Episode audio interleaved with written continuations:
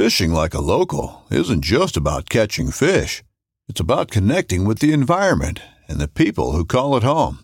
It's about hearing the stories and traditions that have been passed down for generations and sharing unforgettable moments with the people you meet along the way. Fishing like a local is having an experience that stays with you forever. And with Fishing Booker, you can experience it too, no matter where you are. Discover your next adventure on Fishing Booker. This upcoming concert season will be all about the boots, and Tecovas is your stop for the best in Western style. Tecovas has seasonal and limited edition offerings this spring and summer, including men's and women's boots, apparel, hats, bags, and more. All Tecovas boots are made by hand in a time honored tradition with timeless styles that are always on trend. And Tecovas has first wear comfort with little to no break in period. It's hard to find this level of comfort paired with this level of style. Stop by your local Tecova store, have a complimentary drink or two, that's WCB style, and shop new styles. The smell of fresh leather and friendly staff are at your service. Many stores even have leather custom branding to make your boots truly personalized. And with regular live music and events, there's no in store experience like it. If you can't make it into a store, just visit tecovas.com. That's T E C O V A S.com. They offer free shipping on all boots, as well as free returns and exchanges, and ship right to your door. Go to tecovas.com and find your new favorite pair of boots today. Yak Gadget, made in America, based outside of Nashville, Tennessee. Yak Gadget offers all kinds of storage accessories, quick mount motor mounts, anchor systems, track mounted accessories, even paddles. Go to yakgadget.com and get your kayak decked out for your next trip out on the water. The 153 Bait Company, based in Troy, Ohio, make everything from plastics to custom painted hard baits. Hook 'em hard and hook 'em off. All of our baits are made to order and all of our hard baits are hand painted to order. So go to the153anglers.com to place your order today. Based in Santa Ana, California, Bioenno Power provides the highest performance lithium ion phosphate batteries for the marine market. These batteries are one quarter the weight of sealed lead acid batteries, provide over 2,000 to 3,000 charge cycles, and a 10 plus year service life. These batteries can be used for any deep cycle application, including running fish finders, trolling motors, live wells, and LED lights. For more information, visit bioennopower.com. That's B I O E N N O P O W E R dot com or contact dealers nationwide. Welcome to the Paddle and Fin Podcast Network. This is the final cast segment with your hosts, Brad Hicks and Josh Eldridge, where we cast our final opinions on all products, good and bad. Welcome to the final cast.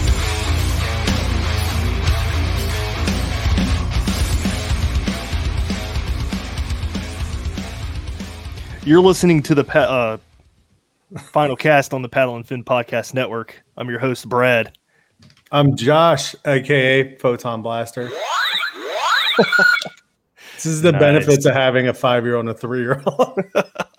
I love it. I was wondering what Photon Blaster meant, so now I know. cool, man. That's awesome.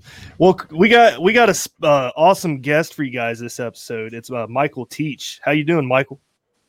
I'm doing fine. You could just uh you just call me Mike. All right, sounds good. So uh, let's start off the show by uh, letting letting the listeners know who you are and uh, what you do. Well, I I fish for smallmouth bass basically. I uh, I'm also a writer. I write for the Boundary Waters Journal. Um, I uh, I do volunteer work at the uh, Bethany Center in Piqua. I help people eat, and um, basically, I'm just right now waiting for the river to go down so I can go fishing again. Yeah, same, same here. I tried getting out last week, and then I saw the levels were just blown out. I was like, man, this stinks. Yeah, Yeah, man, I got the itch. I got the itch too. It's been. uh I finally had a little bit of free time last weekend, and I was like, "Nope, it's not happening." But it is what it is, right? Yep. Lakes got ice on them. Rivers are flooded. It's no good. Ponds are open. Oh, are they? Well, the one I fished at today was. Oh, okay. Nice. Did you catch anything today? I caught a largemouth on the first cast, and then uh, nothing else after that. Uh, had one other one on. I couldn't tell what it what it was. It was it was so small. It probably was just holding onto the back of the lure, and I was using a Zulu or a Z-man Shads, and uh, it fell off at the uh, halfway in, so I never even got to see it. Could have been a crappie, I'm not sure, but hmm it was a the first fish, first cast uh, jinx. yeah. You're like, ah, this is either going to be great, spectacular, or awful, right? Yeah, you just never know. And the pond had a lot of weeds in it too. The, all the grass carp are gone out of that pond, so they just Mm. built up really quick. That, that's the only reason I went there today is because it was still early. Here in a few more weeks, you can't even throw a lure in there without it being covered in green moss. Wow. That's crazy. Well, you mentioned the uh, Zulu rig, and I, I know Josh wanted to hit on this, so let's talk about that. Yeah. Well, basically, it's uh, it's a Z-Man Shad's uh, five-inch scented soft plastic jerk uh, jerk bait. It's uh, made out of elastic. Um, they're also made by well, they're sold by Strike King. They're called Z2s, but it's basically the same same exact lure. They're all made by Z-Man. Um, really, very durable plastic. I can catch up to hundred smallmouth on one lure. You know, and you just don't hear that on, with soft plastics. And basically once the nose and the back get worn down i just put a little drop of uh, super glue on there and i can get another you know 40 or 50 fish out of it but Yeah. basically i, I use a, uh, a small uh, Gamakatsu one aught offset worm hook on it a lot of people think it's too small but it runs flat, flush with the uh, the lure the whole time so it's practically invisible to the fish or to anybody with just the hook just riding onto its back so it's it's weedless and then I put on about 10 inches of line leader. I use I use a mono. I use 10 pound uh, Trilene XL, and then I tie it off to a quality uh, ball bearing uh, swivel. Uh, usually I use Spro swivels, but uh, it's best to have a good ball bearing swivel on there because of the line twist, and also the swivel helps take the lure uh, below subsurface, and so that it's not riding up there, and it also alleviates those nasty line twists. Mm-hmm. So that's basically the rig right there. Yeah, and it's kind of it's similar to it's like a single. What is it? I think it's called a donkey rig where they use two two flukes like that. Yeah, yeah. It, they'll call it a double Zulu rig or a donkey rig, but uh, Okay. I only use one. It just it's just- sometimes it just gets a little too messy messing around with two lures, and I seem to do just fine with one. Yeah, I meant to try that. So like there was a hundred times last year that I'm like I'm gonna throw it. I'm gonna throw it, and then I ended up fishing lakes mainly, and I was like, I, I, you know, I just kept kind of going off of what everybody said, but I've been meaning, dying to try this lure because I got some good smallmouth spots that produce. That I know got some good fish in it, and I'm like, mm-hmm. I'm I'm really into throwing weedless pr- presentations a lot of times, and I've been reading for three years about you and this setup, and I mean, I, I can't tell you how many times I've you know been following you, Mike, and been laughing because of how many times somebody asked you about it. Like, I'm like, I'm not going to ask this poor guy how to do this this rig. I'm just you've got so much information, you've given it to people. It's hilarious that you keep getting asked because it's like if you guys just follow Mike a little bit, he posts this link to how to build the the rig at mm-hmm. least like 50 times a year. So yeah, I have I have pictures online. I just got tired of people, you know, asking me to send them pictures or whatever. I finally put it on a, uh, a thread on uh, bwca.com. If you ever if you Google Zulu rigging and go to bwca.com, you will see a set of like seven step pictures that you can click on one by one and, and enlarge the pictures and uh, follow the just the look of it. And it's it's a very simple setup. Yeah, and I, I like I like the fact that you added that that swivel because that's my one of my biggest gripes. And throwing it, you know, weightless like that on spinning gear, and all you end up doing is fighting line twists the whole time. So mm-hmm. that's a great addition to us. You know, a fairly simple simple rig, very weedless rig, a great presentation, especially for smallmouth fishing. Well, they they love hitting that thing on the top water. When you know, the first time I used it was back in 2006, and I didn't have any swivels with me. I didn't even know what I had. You know, I just pulled. uh, You know, I watched Van Dam, Kevin Van Dam, slam some uh, big smallmouth using this lure. And so I'm like, you know, I threw a package of them. You know, I had four, you know, Zulus with me in my bag, and I took them up to uh, Quetico Provincial Park with me, and and I decided one day, hey, I'm just going to give these things a shot and try, you know, put one on a, uh, a one-aught worm hook and toss it out in the middle of this stream, and they just start slamming it right away. It was just Yeah. crazy. So I was like, wow. So I stuck with it, but the but by the end of the trip, my line was just so twisted up and nasty. I'm like, I got to do something about this. I'm like, I'm gonna have to try, you know, using a swivel or something. And so that's where that all started. And then, uh, what size of swivel are you using? Because I, I think I remember you pointing that out specifically because you said that it helps create that subsurface, um, you know, presentation as opposed to because I know, especially if you're using like zoom flukes, they like to ride right at the top a lot of times, and it's it takes a while to get them down. Um, what size of uh, swivel are you using to kind of get that subsurface effect? Well, it depends on how far you want it to go, but uh, I've been pretty partial to the size four recently. It takes it down sometimes, you know, a foot and a half to two feet. It's, it's a slow sinking uh, Mhm. lure, and I mean, I mean, just a little twitch, and it just sort of just pauses it level, you know, and fish eat that thing up. It's it's just incredible. I've never used a a bait like that for smallmouth before until 2006 and i got i wish i would have known about this presentation you know 20 or 30 years ago would have saved me a, a lot more uh, time and searching for uh, for the for the ultimate lure so far it's a, it's the best thing i've ever thrown for smallmouth Boat Trader, America's largest boating marketplace, offering easy financing and over 100,000 boat listings to choose from.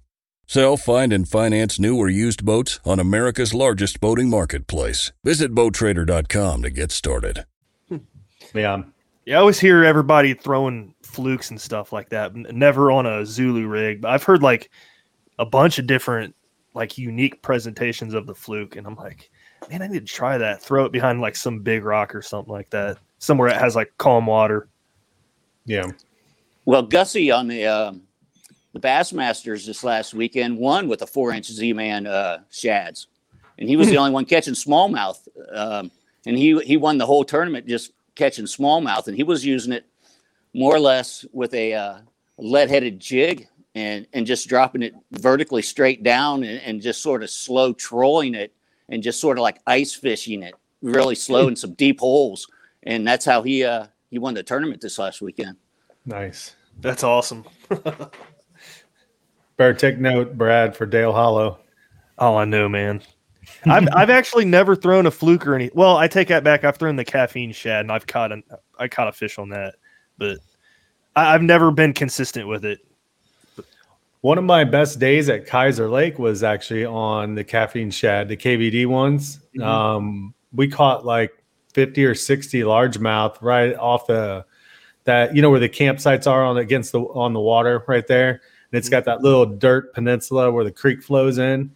Yeah. We were straight out from there, dude, and um, we tore it up, man. Like right in the evening time, just throwing caffeine shad. Like I walked out like maybe 10 yards out in the water and we just lit it up, man. I mean, we went through probably like 20 or 30 of them in a matter of like three or four hours.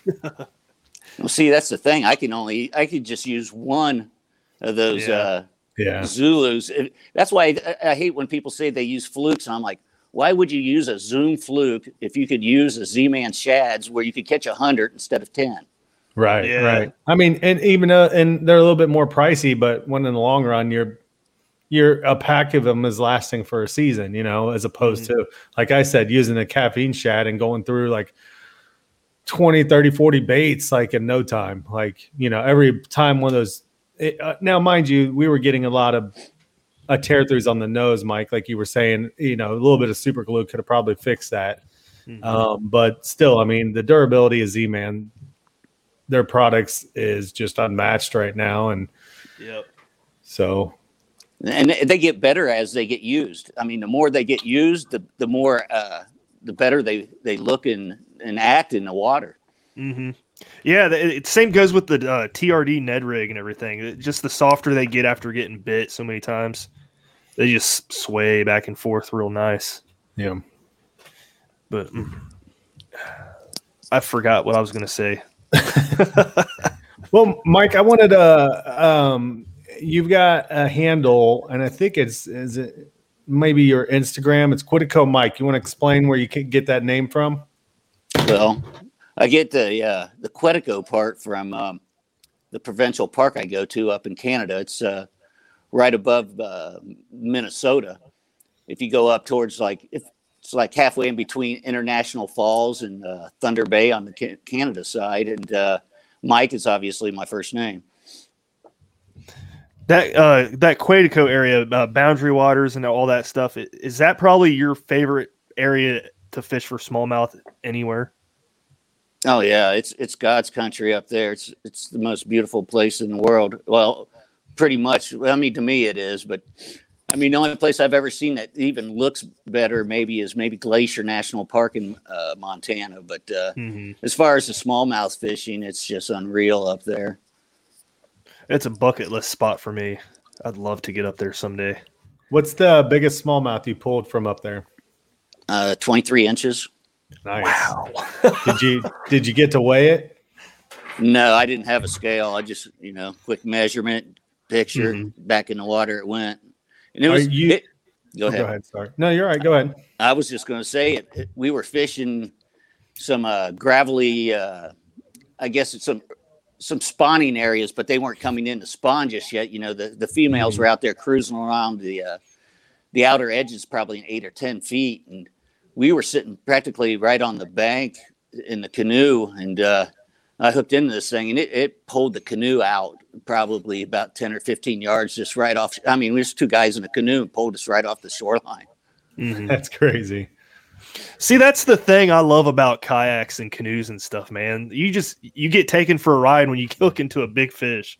Yeah. It's awesome. Yeah, it's um, probably it's probably easier to land a fish that way or tire it out more than being stationary yeah. somewhere. Yeah. yeah. speaking of boundary waters, how, how, easy is it to carry a uh, kayak out out there if somebody were to go not not easy. That's why it's called the Boundary Waters canoe area, not the Boundary Waters kayak area. but uh, I've I've you know I've seen some some kayaks in, in, you know around the the edges of the Boundary Waters, but you know mm-hmm. once you if you went deep on in, I mean you have to carry those things for miles, and you know and you have to have all your supplies you got to carry with yourself, you know too, and so.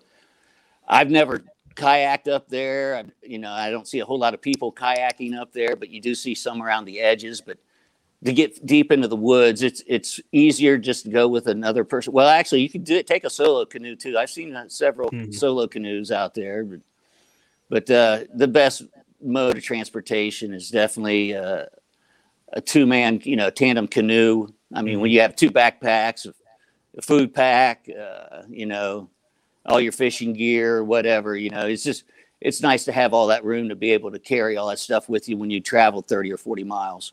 Right. Yeah, that's crazy. I didn't realize it was that far through the woods. Yeah, well, man, you ain't, you ain't taking a fully rigged Hobie out there. oh, I knew that. I was just saying, you know, maybe for, like a 50 pound, 60 pound kayak or something, you know? Yeah. I don't know. Now you could, you could get to some of the bigger lakes along the uh, the border, you know, and and just mm-hmm. you could kayak all through there and not have to carry the the kayak more than a few times, and you might be into doing you know well there. But uh, if you want to get deep into the woods, it's probably best that you take a canoe.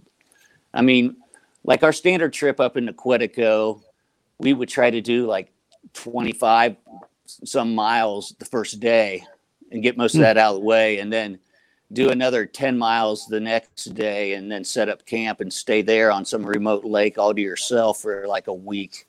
Mm-hmm. Yeah. And then work your way back down later. I mean, we have a little lake up there we like to hit up, and uh, we catch a ton of, you know, the two and a half, the three and a half pound smallmouth. And I mean, you catch so many, you're, you're, you have to put something over your thumb because your thumbs are bleeding from, you know, lipping so many smallmouth and awesome. then you work your way you work your way back down to some of the bigger lakes along the border and that's where you're going to find your trophy fish you're not going to catch as many fish but mm. you can catch a trophy fish i mean i've caught my four biggest fish out of one lake up there and it's a it's a border lake on the canadian side but uh, a 45 inch northern a 23 wow. inch smallmouth, a 32 inch walleye, all came out of the same uh, the same bay.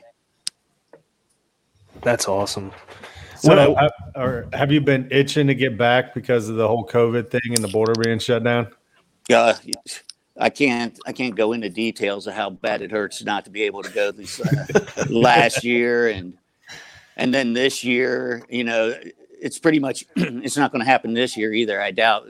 I mean, to enter into Canada, I had to get a remote area border crossing permit so I could get into Quetico Provincial Park. And they called me up this year because last year I already paid for my remote area border crossing permit that I could not use. It's mm-hmm. basically going through the woods without having to go through customs. Right. So, so you, you fill out the paperwork, and then each year they, they send you a, a, a permit that you could pass through the woods in between International Falls and uh, Thunder Bay, and, and you could cross anywhere out in the woods that way if you had this piece of paper with you. But uh, they revoked them for uh, this year. They just said they would just send me my refund from last year, and that chances are, well, they pretty much said it wasn't going to happen this year. So Hmm. I don't know. I'm I'm I'm hoping that it'll end up uh, opening up uh, next year. I'm, I mean, I'm sure they're probably going to want everybody to have vaccinations to get across the border now too. So Right. you'll probably need vac- vac- vaccination paperwork along with some type of you know remote area border crossing permit, and then your camping permit, and then your fishing license, and then you also have to have an, an outdoor card now to get your fishing license. So I mean, there is some paperwork that you have to go through, but uh, once you know once you get used to going through all that, it's pretty easy. Yeah. That's crazy. I, I, that never even I'm- crossed my mind. on the on the boundary water side i mean I'm, that's where i'm, I'm going to go up and spend a couple weeks up there uh, this year at least a couple weeks i mean the first trip's going to be two weeks um, i'm going to probably do another trip for at least another week by myself i usually go on a, a solo trip out in the woods by myself uh, each year for seven or eight days but uh, um, the permits for for there are easy pretty easy to come by i mean a lot of the good entry points go quickly at the beginning of the year but i the the area that I go to has you know like 14 uh, entries, you know, 14 groups a day that can allow go through there. So there's there's usually an extra permit available for me when I need one, as long as I don't have to, you know, go in on a Friday or Saturday. Yeah. and it's it's a lot cheaper on the American side. It's only like twenty six dollars to camp for as long as you want. wow. On the uh, yeah, and on the Canadian side, it's uh, like twenty two dollars a day or night or whatever, however you Oh. want to put it. So yeah, there's there's a little difference, and that's probably why you there's less people over there, and maybe that's why the fishing's uh, a tad better too. yeah. They probably got better regulations than we do here. Also. Yeah, there's there's there's no live bait allowed in Quetico, and no barbs on your hooks allowed there either. Mm. Yeah. I gotcha. Does that So- make it a little bit harder to hook into fish? Without the barbs, Yeah, or at least keep them pinned. yeah, it's it, it makes it a little more challenging. That's for sure. You, you know, you've seen a smallmouth come flying out of the water before. yeah. Oh yeah. I love it. so when I think of smallmouth fishing, I think of deep lakes. What what are these lakes up there deep? What kind of what like what what's the oh yeah, there, there- there's one lake that we travel up like I do on my first day. It's um, say it's like 14 or 15 miles long, and Mhm. it's probably about 400 feet deep a- at its deepest point. I- Yeah, the water's very cold there in May. Yeah. yeah, I can mean, I would- imagine. I've actually seen uh, like snow and ice on the what would that be? Be heading north on the east side of the of the lake as I'm traveling up the lake. There's still be like frozen waterfalls and snow piled up along the edges over there. And and if you needed a cold drink, all you do is just dip your cup over the side of the canoe and drink. The water's that clean. Yeah, that clean and that cold. Yeah, That's awesome. That's awesome. yeah, it's What- the cleanest, that- some of the cleanest lakes in North America. That's for sure. I believe it. There's nobody around to pollute it. no, it's not like the Great Miami. I, I, I don't think I'd ever drink out of the Great Miami unless I had a really good filter. Me either. Oh, that's disgusting.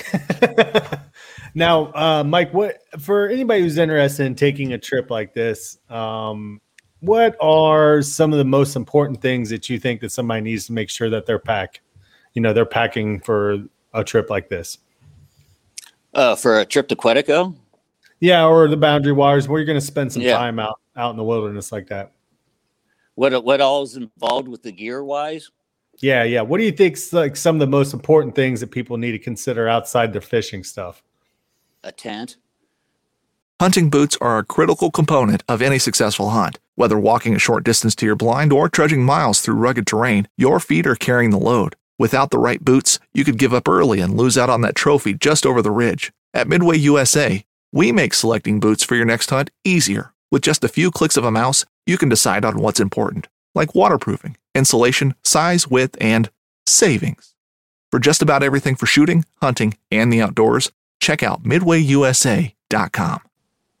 a good quality tent. And uh rain gear is worth a million dollars out there.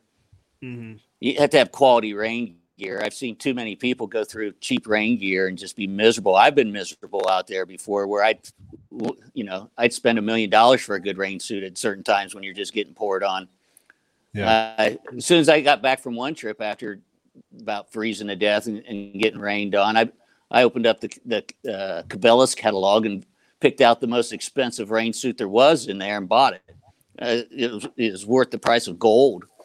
And it was a quality rain suit that I used for like 15 years. And I just finally got a, a, a new one. But yeah, a rain suit's key. You know, you're looking at getting some type of stove, you know, propane stoves. I mean, you can cook on fires up there if there's not a fire ban, but you, it's it's easier and cleaner to cook on a, like a little propane stove. Mhm. Um, you're looking at like water filters, like I mentioned earlier. You'd want to you want a water filter you- because a lot of times you'll be getting water from the edges of the shoreline, and unless you're going out in the middle of the lakes and, and, and scooping up water, if you need to get water close to shore or whatever, I mean there are beaver around, and you get Giardia, the the disease from Mhm. beaver fever, whatever you want to call it, and you don't want to get any of that. So you want to kill off all of that. Uh, all this nasty bacteria and, and whatever else is floating around in the water there along the edges. But uh, um, let's see, tent, sleeping bag, sleeping pad, uh, uh, waterproof uh, uh, stuff bag for your clothes, and waterproof stuff bag for your sleeping bag. You want everything to be waterproof, and then a good quality food pack. I got an insulated food pack, and uh, it's got a zipper on the top. It's it's best to have a zipper on top there because you never know what kind of animals like to get into your food. I've lost too many too many uh, trail mix and snacks where little chipmunks or squirrels or whatever. It's it's not the big bears that get you; it's the little bears that get inside your food pack or mice or whatever. Yeah. So now everything is is in Tupperware inside baggies inside Tupperware, and then the Tupperware's inside the food pack. So, you, I mean, there's this, a whole list of of things, and I mean, you can find the stuff online of what's required or what you should what you should take along. But Yeah. uh, that's some of the things. Heck yeah. You ever have any encounters with a, a bear or anything while you're out there? Yeah, a couple years ago, I had one walk right through my camp while I was up there by myself. I was underneath the tarp and uh, I was just finishing eating lunch, and I was walking towards the lake with my uh, with my pail or my whatever you want to call it uh, from what I was just eating out of. And I walk past my tent, and I look over the side, and I can see the back end of a bear just right behind my tent. He just because my the back of my tent is so close to uh, to the lake where they could just crawl up. Um, he just came right up off out of the lake and walked right up in the camp, and he was sitting right behind my tent. And I was like, "Oh, no, I knew what that was." So I started to head back towards my tarp because I had my food pack under there. And I got around. By the time I got around to the other side of the tent, I could see him staring at me, and he's probably about 15 feet away. I picked up the food pack and walked briskly towards the canoe because I figured if anything was going to happen, I was going to whip that food pack into the canoe and take off paddling and get the hell out of there. Yeah. But uh, so I got the food pack down to the to the canoe and got it in there, and then I went back up, grabbed my paddle, and went back into camp to see what that bear was doing.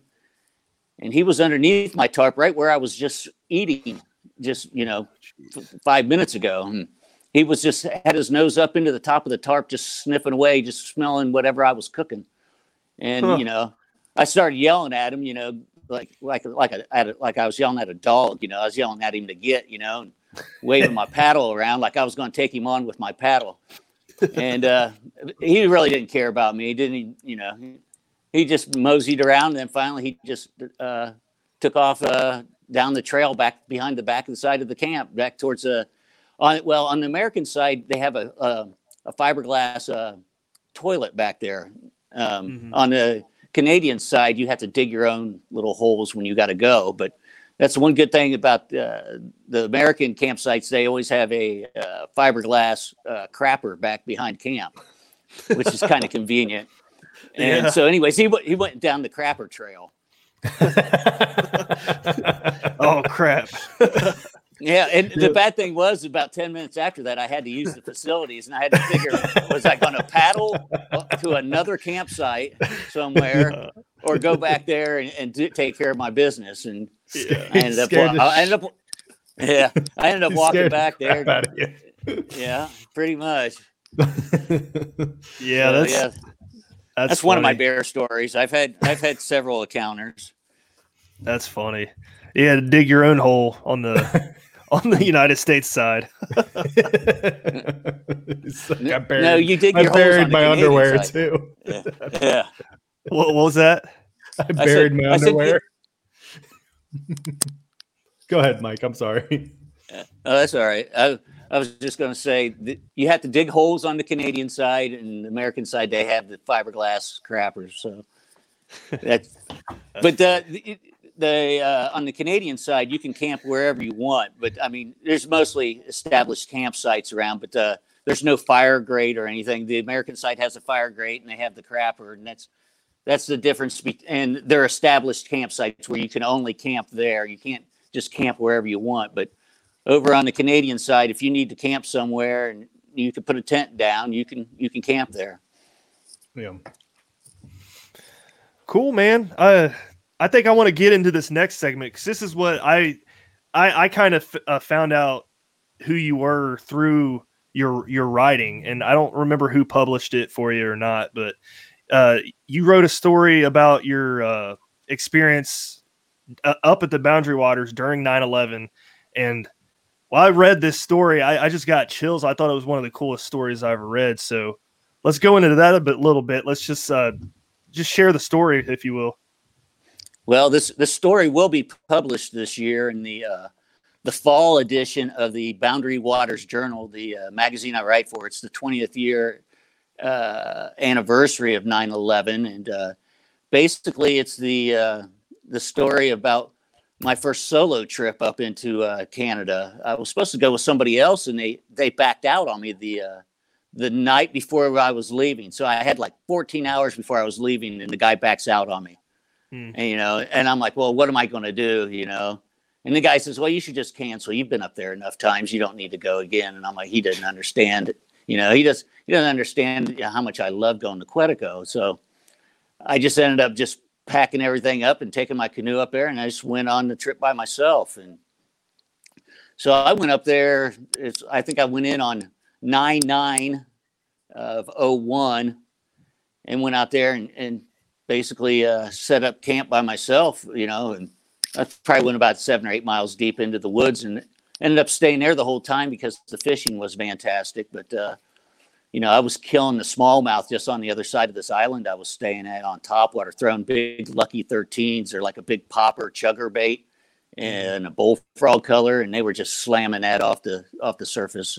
I also caught the biggest pike in my life at, during that trip. Uh, caught a 43 inch northern pike uh, on the point. The only the only problem was is that I ran out of film taking pictures of smallmouth, and this is back in the day when you had disposable cameras. You know, this, Mhm. there's no digitals. Uh, you know, taking pictures with your phone or whatever. This was just a plastic camera, and uh, I ran out of film, and I ended up catching this 43 inch pike, and there I am standing there with this 43 inch pike. Nobody around to see it.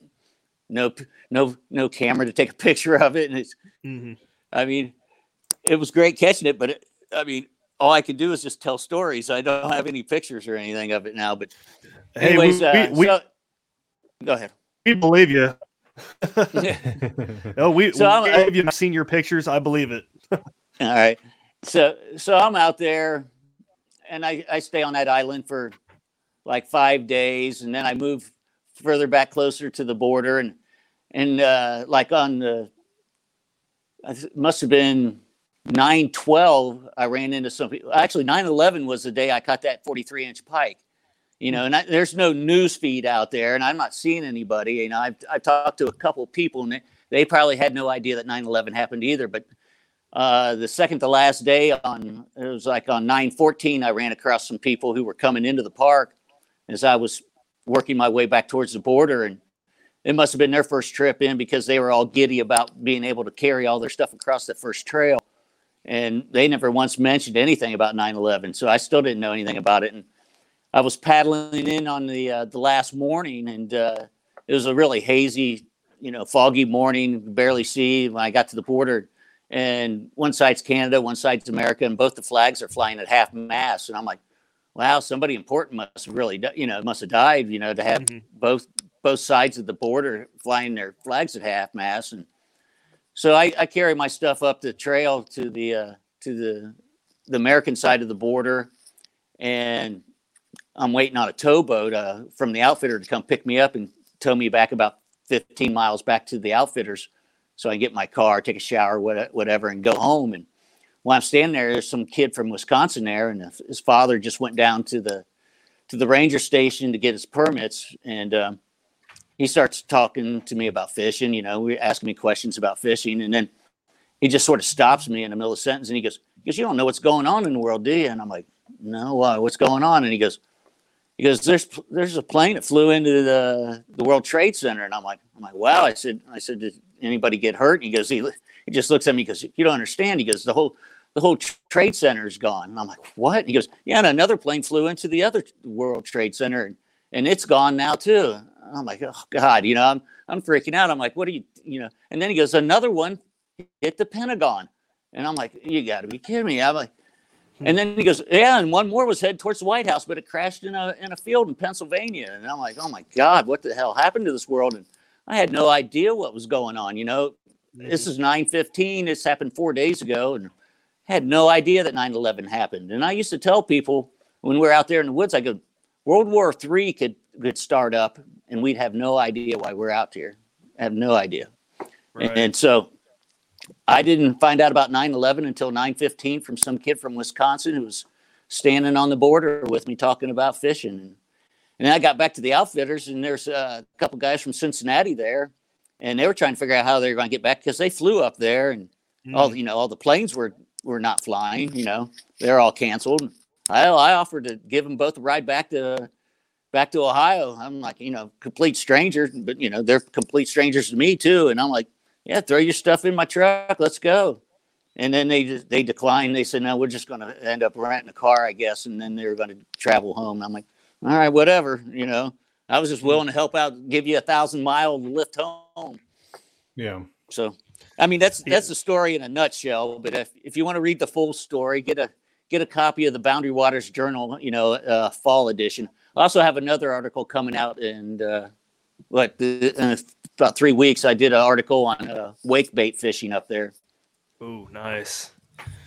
Yeah, I that, just that- started. U- Go ahead. I was going to say I just started using wake baits. Uh, I took one up there with me uh, on my last trip. I never used a wake bait before, but I, you know, the only time I ever seen anybody ever use a wake bait was on TV. Mhm. And the only reason I bought the wake bait was because it had a bigger profile, and I thought I could use it as a crankbait in a river. I Hold on you. just Yeah. a second. Um, I got uh, low power mode on my on my telephone right now, so I'm down well- to twenty percent on the phone. Okay. Okay. Yeah, we'll- we're we're But- probably not going to be much longer. Back to the but- story about the wake bait. I, I okay. So uh, I, I order a wake bait to fish in the river because I figured I could use it as a crankbait. Because if you crank a wake bait hard enough, it'll go down about eighteen, uh, you know, inches or so. So I Mm-hmm. and I'm like, because I've been using these shallow running uh, KVD 1.5s, which are nice, but they're not huge. And so I'm just looking for a bigger profile bait, one you know would work in the river. I mean, I'm not fishing more than two or three feet of the river at a time anyway. So I figured I started thinking, you know what, this wake bait might be a great crankbait for me.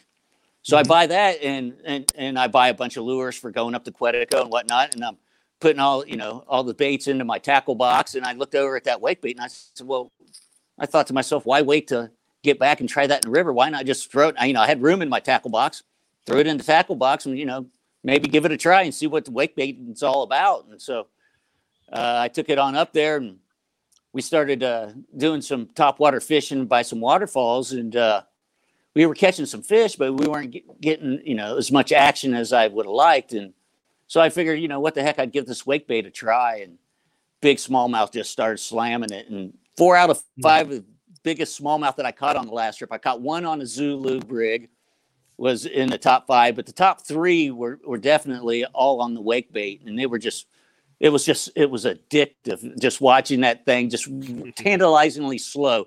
Reel that thing as slow as you possibly could and it would just wiggle and make a big wake and, and you could just and it's so quiet up there you could hear the rattle from you know 25 yards away you could hear it and it sounded like a locomotive little chug chug chug chug chug, chug Yeah. chugging along and then and then all of a sudden just explosion just huge Yeah. smallmouths so so yeah so i so i was like well i should write an article about that when i get home i mean people should, you know it's like one of the most overlooked top water that I because I've been overlooking it for 30 years or whatever, and I've never seen anybody throw it.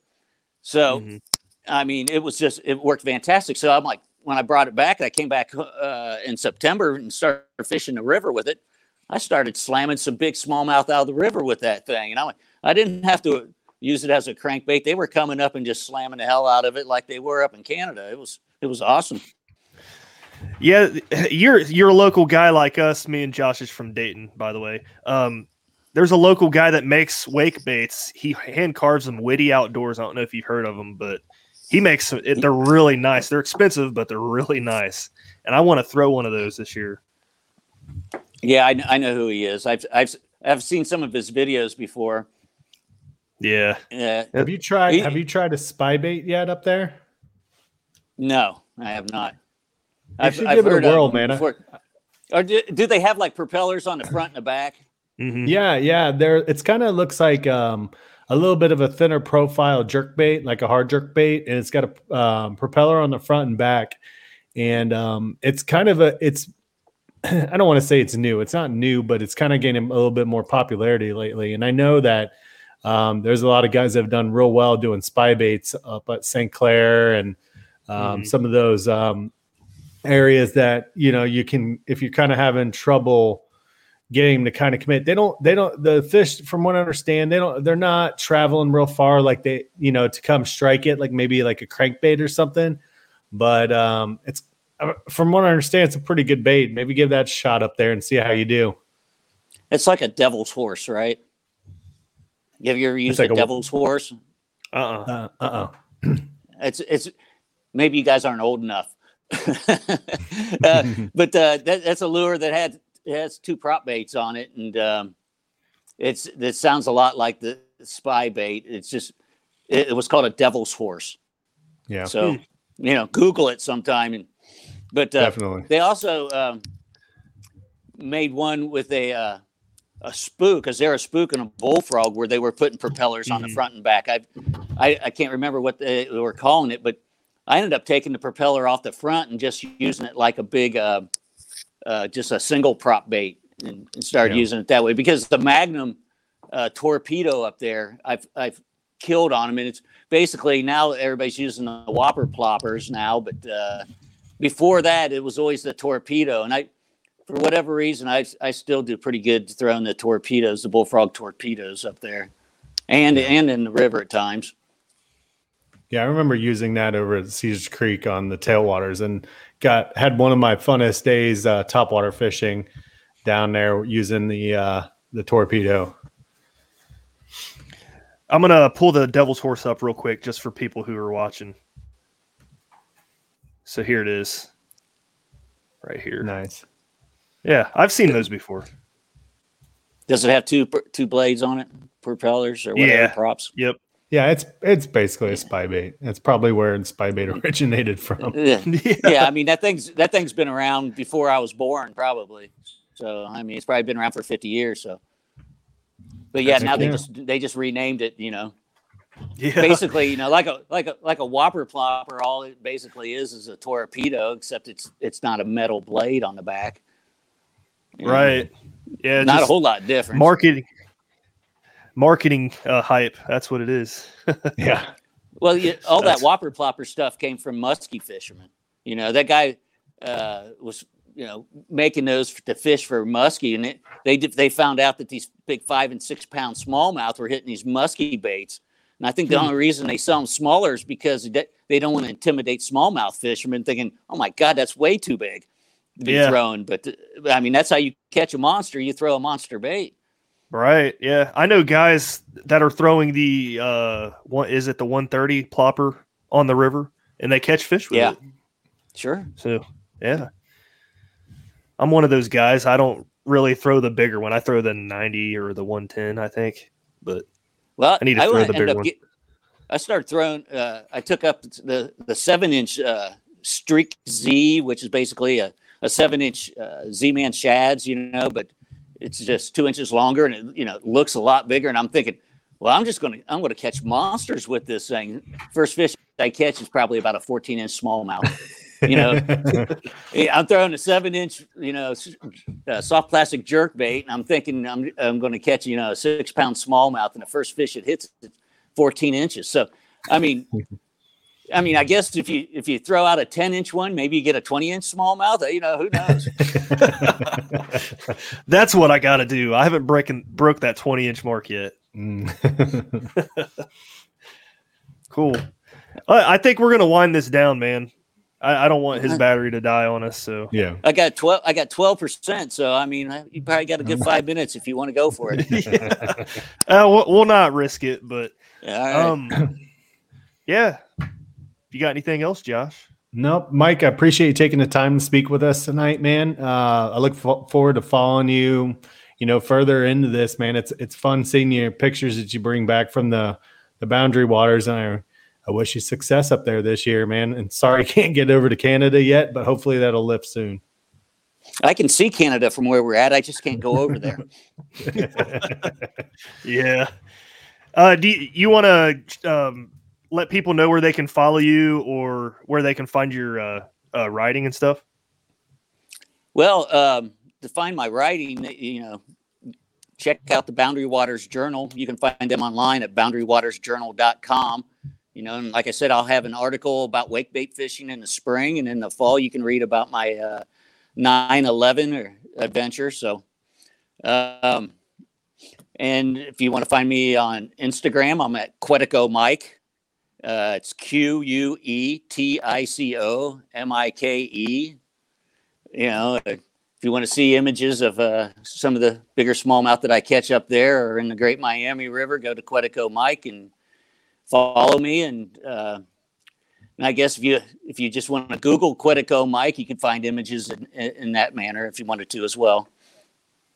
Awesome. Yeah, highly suggest you guys go follow follow Mike on Instagram. Uh, One of my favorite uh, accounts to follow, man. I- I'm a big fan. It's awesome. So we'll end that there, man. Uh, thanks again for coming on, uh, listeners. We'll see you guys next week, and you guys have a good one. Thanks for having me. Thanks for tuning in to another killer episode on Paddle and Fin. Don't forget to go check out our website at paddle, the letter N, and fin.com. Don't forget to check out the YouTube channel at Paddle and Fin. If you got a question, comment, want to hear from a future guest on a future episode, feel free to email us at paddle, the letter N, and fin at gmail.com. Don't forget to follow us on social media at Paddle and Fin on Facebook and Instagram. Shout out to our show supporters, ANGLR. The ANGLR button and app just makes for a better time on the water and creates a virtual logbook for every fishing outing out on the water. Shout out to Rocktown Adventures, located in northern Illinois, for all your kayaking, camping, and hiking needs. Shout out to Jigmasters Jigs. When in doubt, get the jig out. Go to jigmasters.com.